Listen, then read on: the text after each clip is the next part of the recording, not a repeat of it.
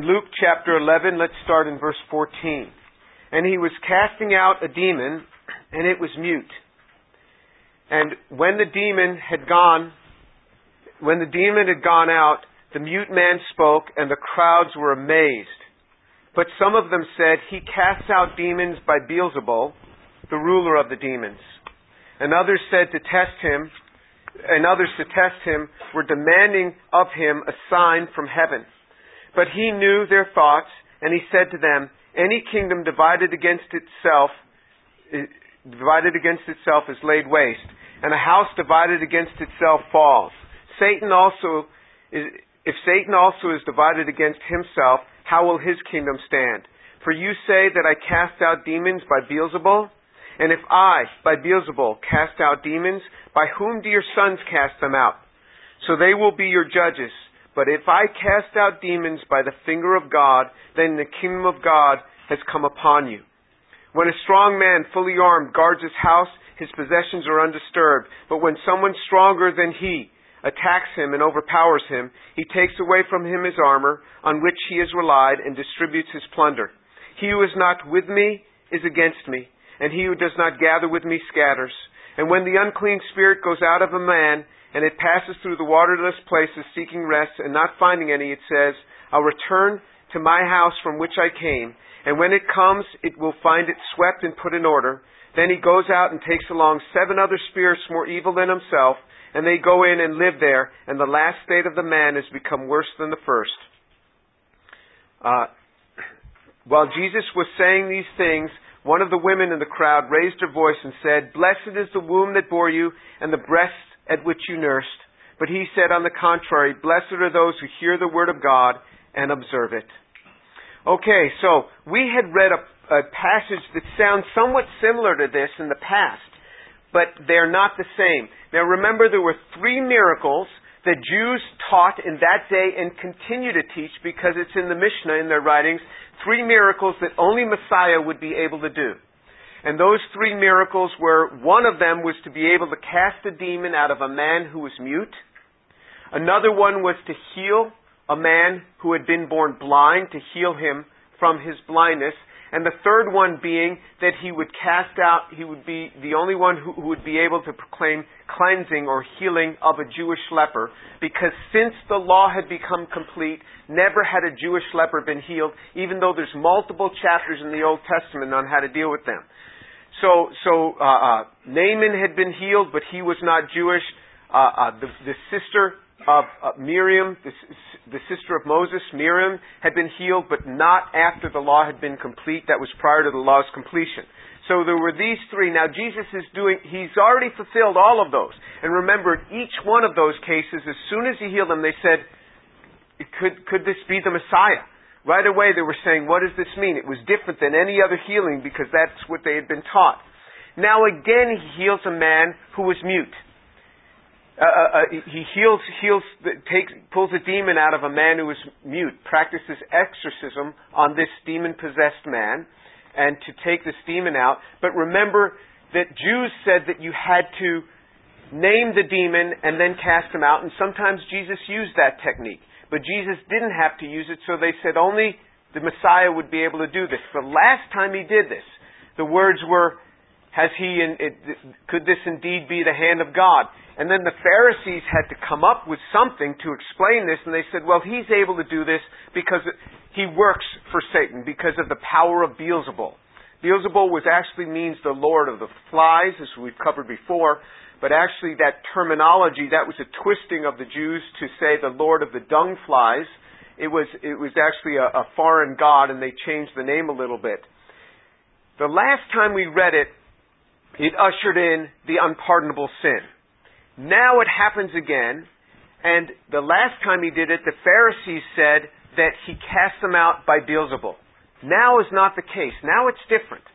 Now it says, as soon as he cast this, this demon out, and this was not for the masses, he was just healing individuals now. It says, some of them said, in verse 15, he cast out demons by Beelzebul, the ruler of the demons. So, who is the some of them? The end of verse 14 says, and the crowds were amazed. Within the crowd they were saying it. Prior to this, the other time it occurred, it was the Pharisees that said it. The other time it occurred, it was up in the Galilee. This is down in Judea. This is a different occurrence, a later occurrence, one year later since the last time. So you see the propaganda war of the Pharisees. The Pharisees were the one who said last time it was he, he's only able to cast out the, these things because he works for Beelzebul, because of the Lord of the demons. Now it's the masses who are saying it. So if you say, well, you know, Jesus, he always experienced success. Not. I mean, the, he didn't. I mean, here it was just the Pharisees that were saying this last time. Now the masses are believing what the Pharisees had been drilling into them. So the masses themselves now are coming against Jesus, saying it was of Beelzebul. So you, you see, the masses have been buying into what these religious leaders have been teaching them. And it says in, in verse 16, others were trying to test him, demanding of him a sign from heaven. A year before this, it was the Pharisees that were trying to test him, demanding him, from him a sign. Now, Jesus' explanation to the masses is, is very similar, not exactly the same, but very similar to the account in Matthew very similar to the account when when uh, uh, he dealt with this previously. And this is exactly what should happen. If you were to go, say, to YouTube and listen to a message I gave at a particular location and somebody else filmed it at another location, you say, the guy's giving the same message. Yeah, but it was in two separate locations I gave that message. When you have a preacher that is going around and speaking and the same the same accusations are, are leveled against him, what does he do? He gives exactly the same argument. And so he begins to teach them. He says, Look, how could I work for Satan and cast out demons? A kingdom divided itself wouldn't be able to stand. And he starts talking about this.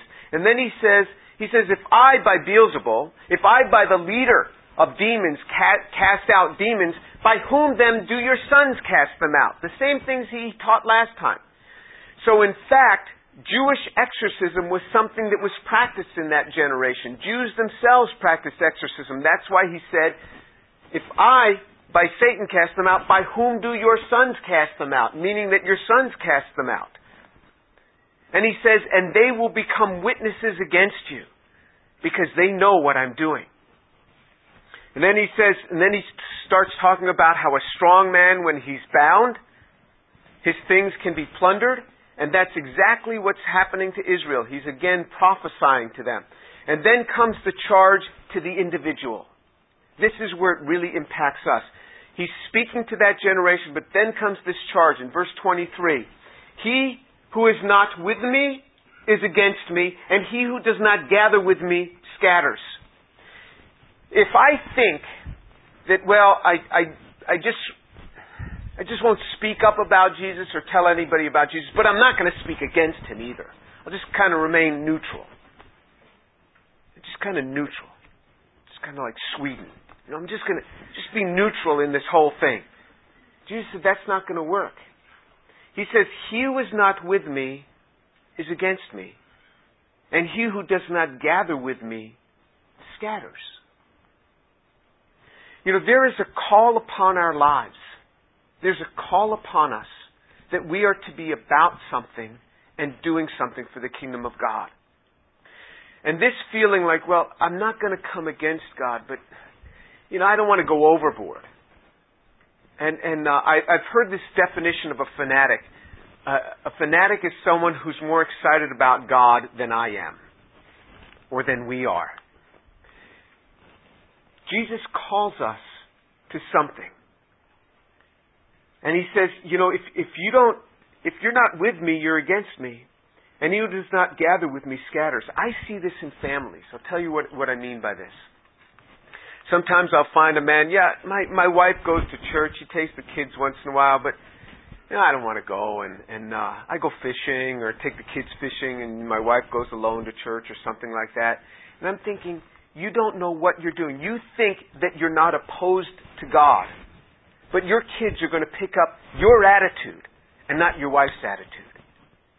They're going to pick up your habits, your bad habits, and not your wife's good habits of going to church. And you're really going to regret this someday. And I have invariably had men come back to me a decade later saying, You were right. I mean, my kid's going crazy. And I can't get him to go to church. I'm like, he's just following your example. There are things that we do that people watch. Things that we do that people see.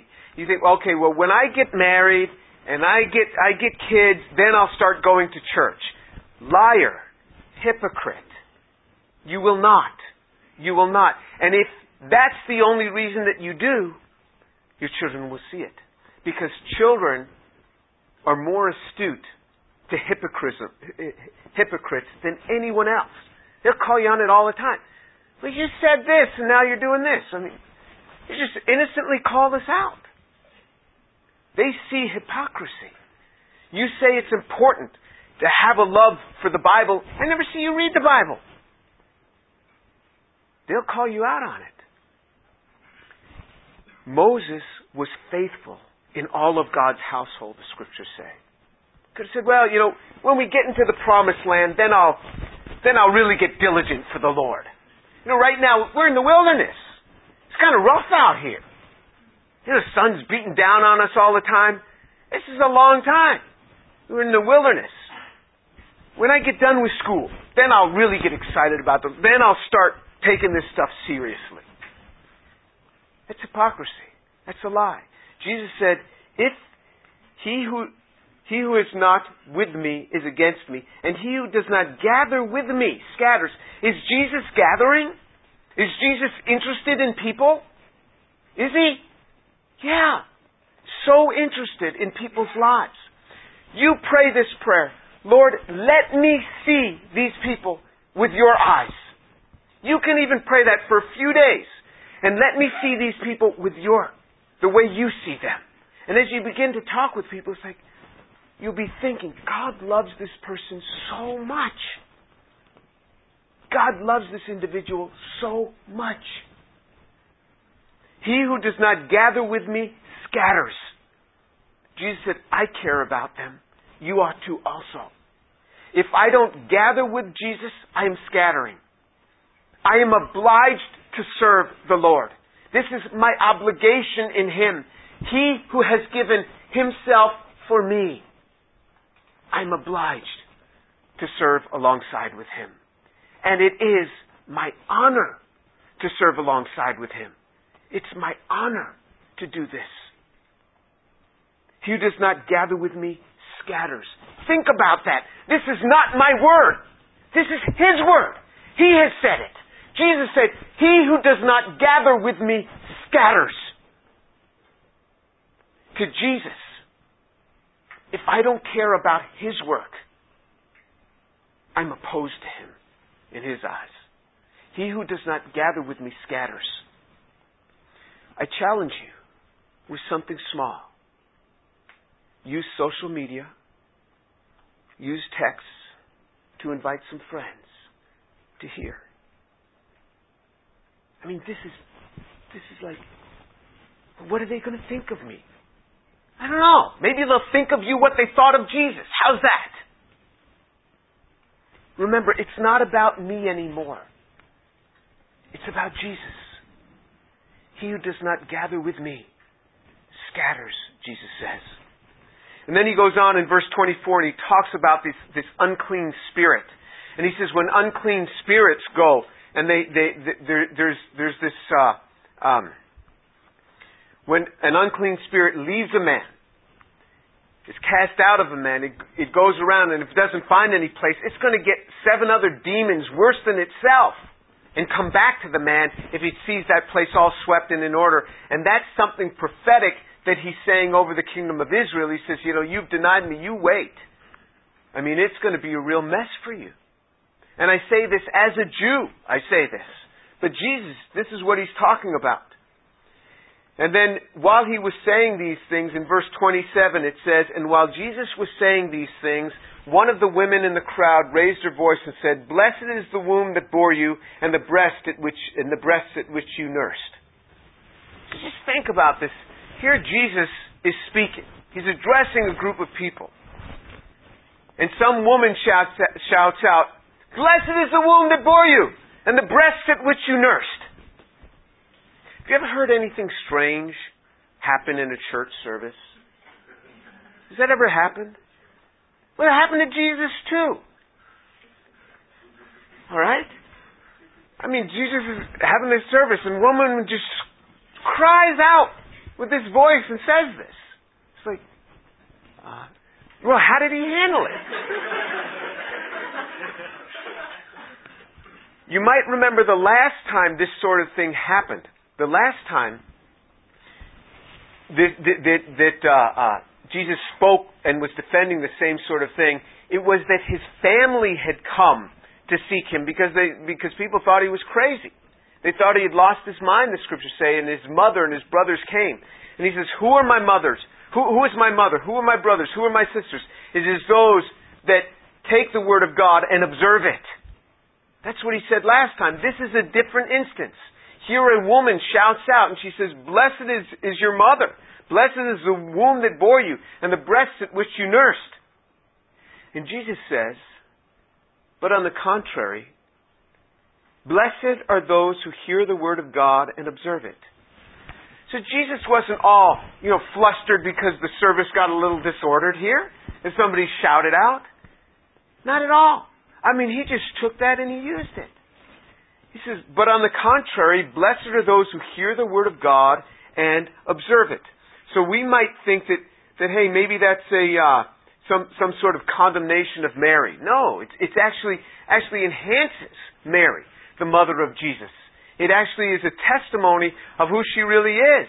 Because Mary, more than most anyone that we have an example of, is a woman who really took the Word of God and ran with it. Remember, in Israel, men would get married between the ages of 16 and 18. So, men, you, you want to know a lot of these struggles that you go through in life and these things. Remember, in Israel, men were generally getting married between the ages of 16 and 18 or 15 and 18. So a lot of the struggles that you have in being young single guys, they never even experienced, really. Young women, the same sort of thing. Women in that day generally got married around 14. 14 or 15. So a lot of the struggles that you might have as an unmarried young woman, the women didn't struggle with. But here is Mary at the age of, of, of uh, 14, roughly, probably. In Luke chapter 1, verse 38, it says, Mary said, Behold the bondslave of the Lord, may it be done to me according to your word. So she says to the angel, I receive your word. What did the angel say to her?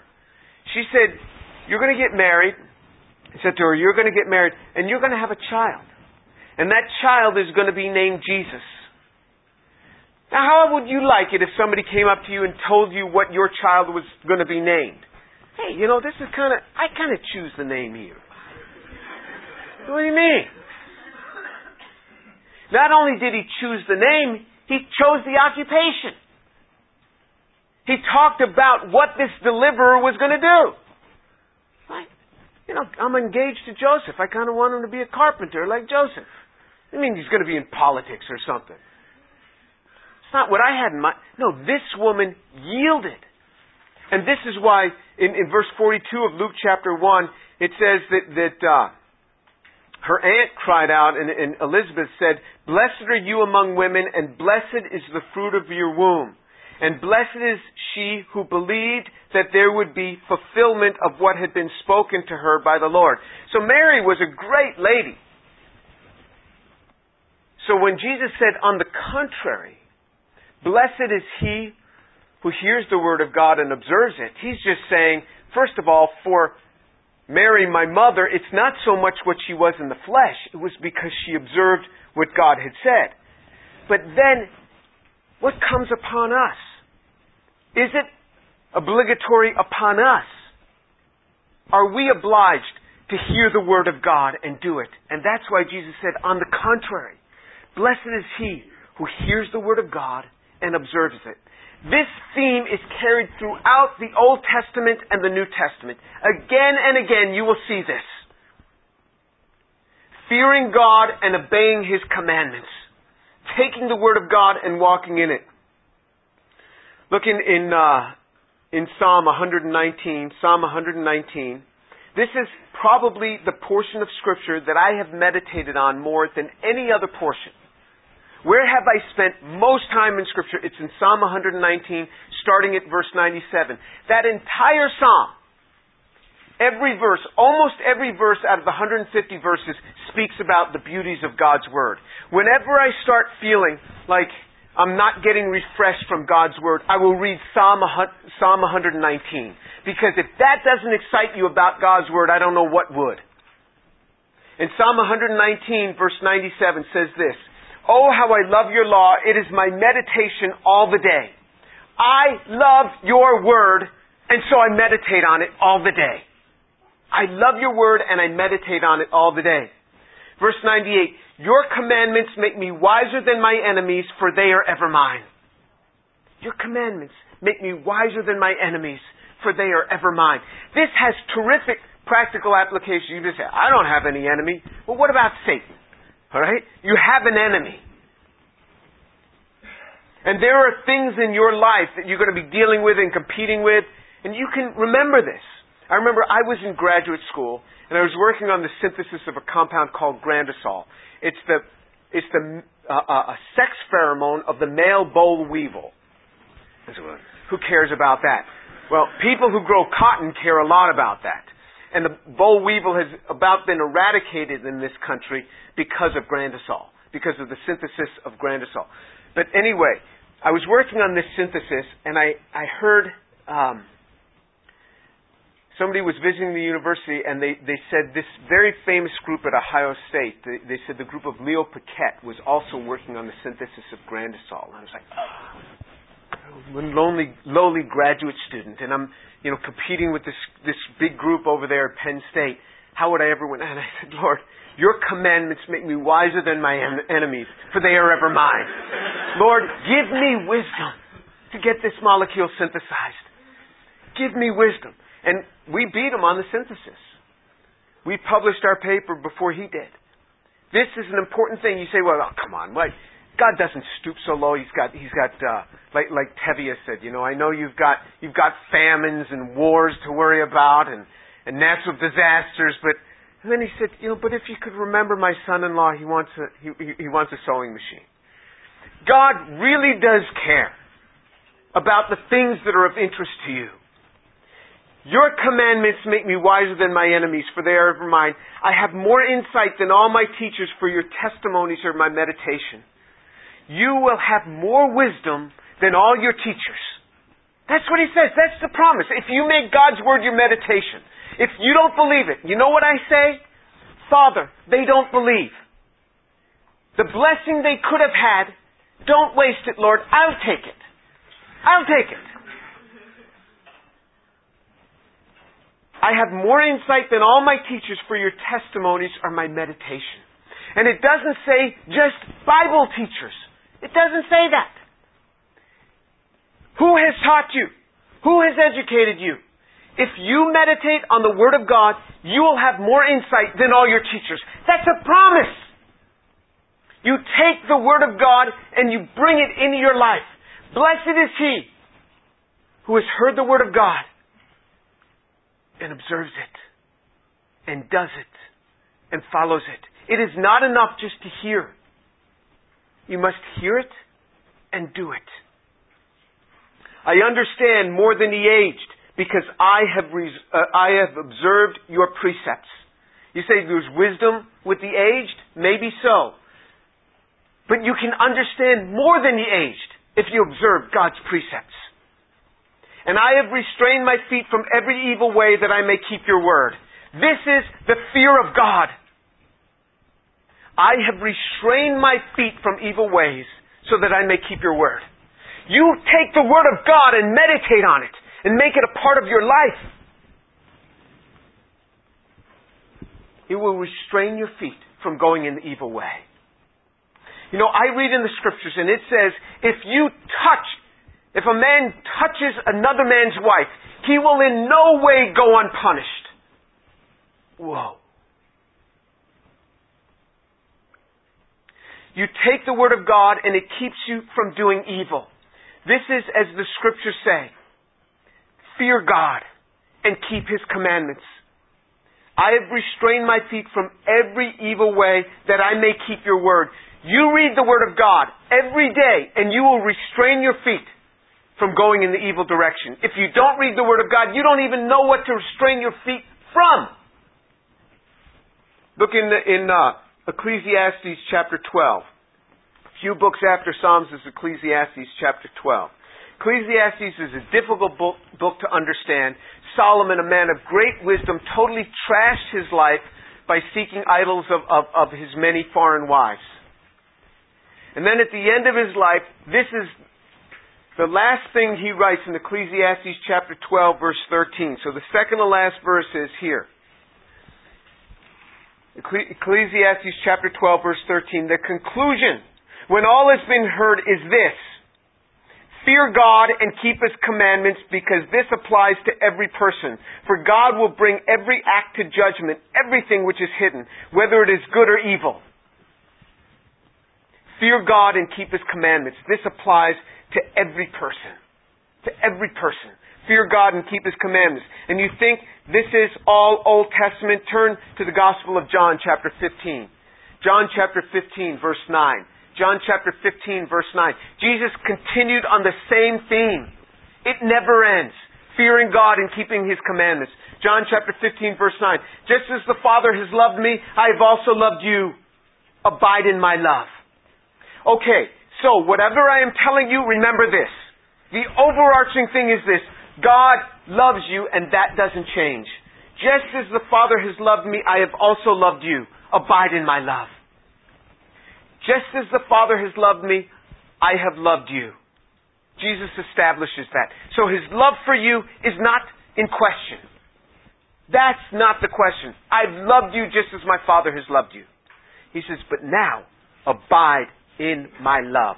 Stay there in my love. In other words, I have every right in the world to step away from his, from this abode of his love. I can choose to do whatever I want. Because without freedom of choice, love itself is impossible.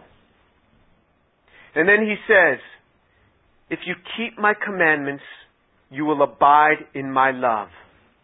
Just as I have kept my Father's commandments and abide in his love. What kept Jesus Abiding in the Father's love? Oh, well, because he was the Son of God, so it was inherent. No. Jesus said that's not true.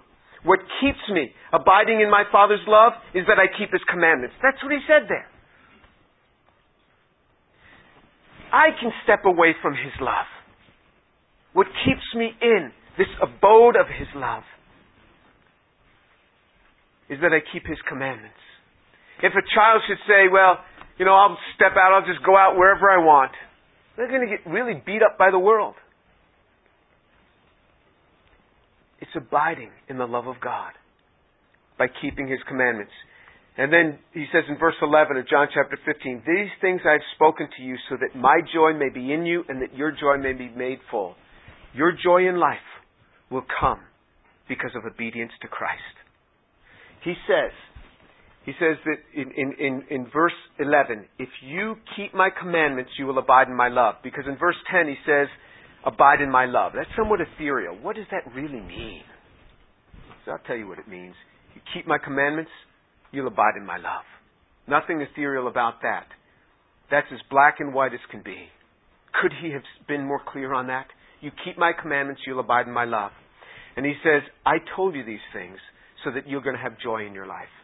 Now, I, now remember, Christian joy is not necessarily being rich and famous and all these other things. Christian joy is having a deep, abiding faith. But I can tell you how to destroy your life. And that is not keep the commandments of God. And you will not know the commandments of God unless you meditate on them. Unless you make them your daily meditation.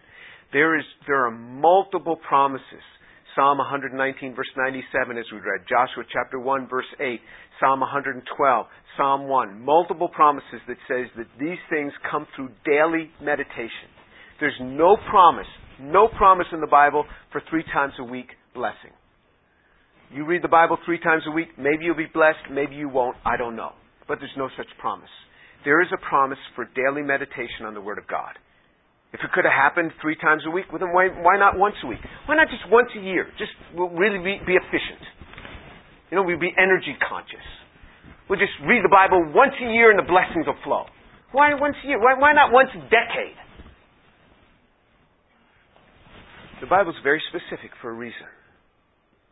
Daily. If you're too busy for the Word of God, you are too busy. There's lots of busy people in this world that spend their daily reading the Scriptures. Learn to do that. You will be greatly blessed. There are some people in this room that have never received Jesus Christ. The first step is knowing Him. The Bible says that whoever Whoever confesses with their mouth that Jesus is Lord and believes in their heart that he has been raised from the dead, he shall be saved. That's in Romans chapter 10, verse 9 and 10. He shall be saved. Come to the point of confessing that Jesus is Lord and believing that he's risen from the dead. And Jesus has placed within you the ability to believe in his physical resurrection because it's a truth that he's placed within people. Without that, what human being could ever believe in a physical resurrection? But because God has placed that truth within each person, because Jesus resonates with the heart of man, with the heart of woman, that's how we believe. So in this prayer time, we're going to pray for those that don't know Christ those that don't know Jesus have never said, Lord, come into my life. You can pray that prayer today with me in this prayer time. For those of you that know Christ, but have not been in His Word, that have not been observing His Word, in this prayer time, I ask you to make a commitment to walk with God more fully, because he who does not gather with Him scatters don't oppose God. Get into the Word of God daily. Let's pray.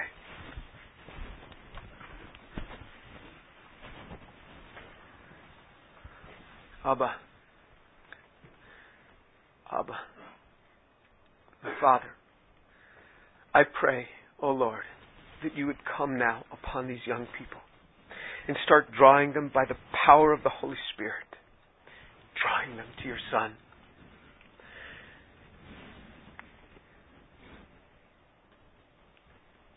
For those of you that don't know Jesus, pray with me. In your own heart, pray with me as I pray. Lord Jesus, come into my life. I confess that you are Lord. Forgive me for my sins. Wash me clean. I believe in the resurrection of Jesus Christ from the dead and draw me close to you.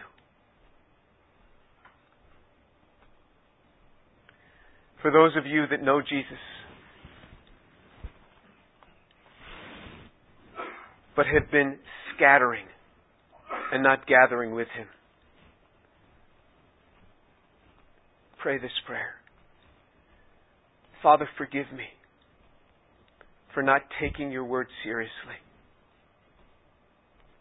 Father, forgive me for not hearing the Word of God and doing it. Forgive me for not fearing God and keeping His commandments.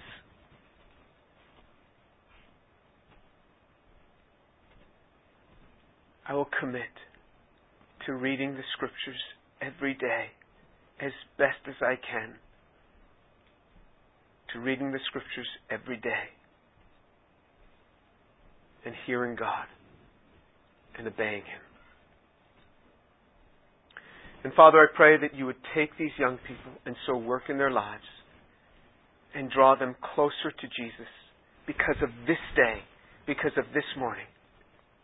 And I pray, O oh Lord, that because of this morning, their lives would be changed and they would learn to hear the Word of God and observe it. In the name of Jesus. Amen.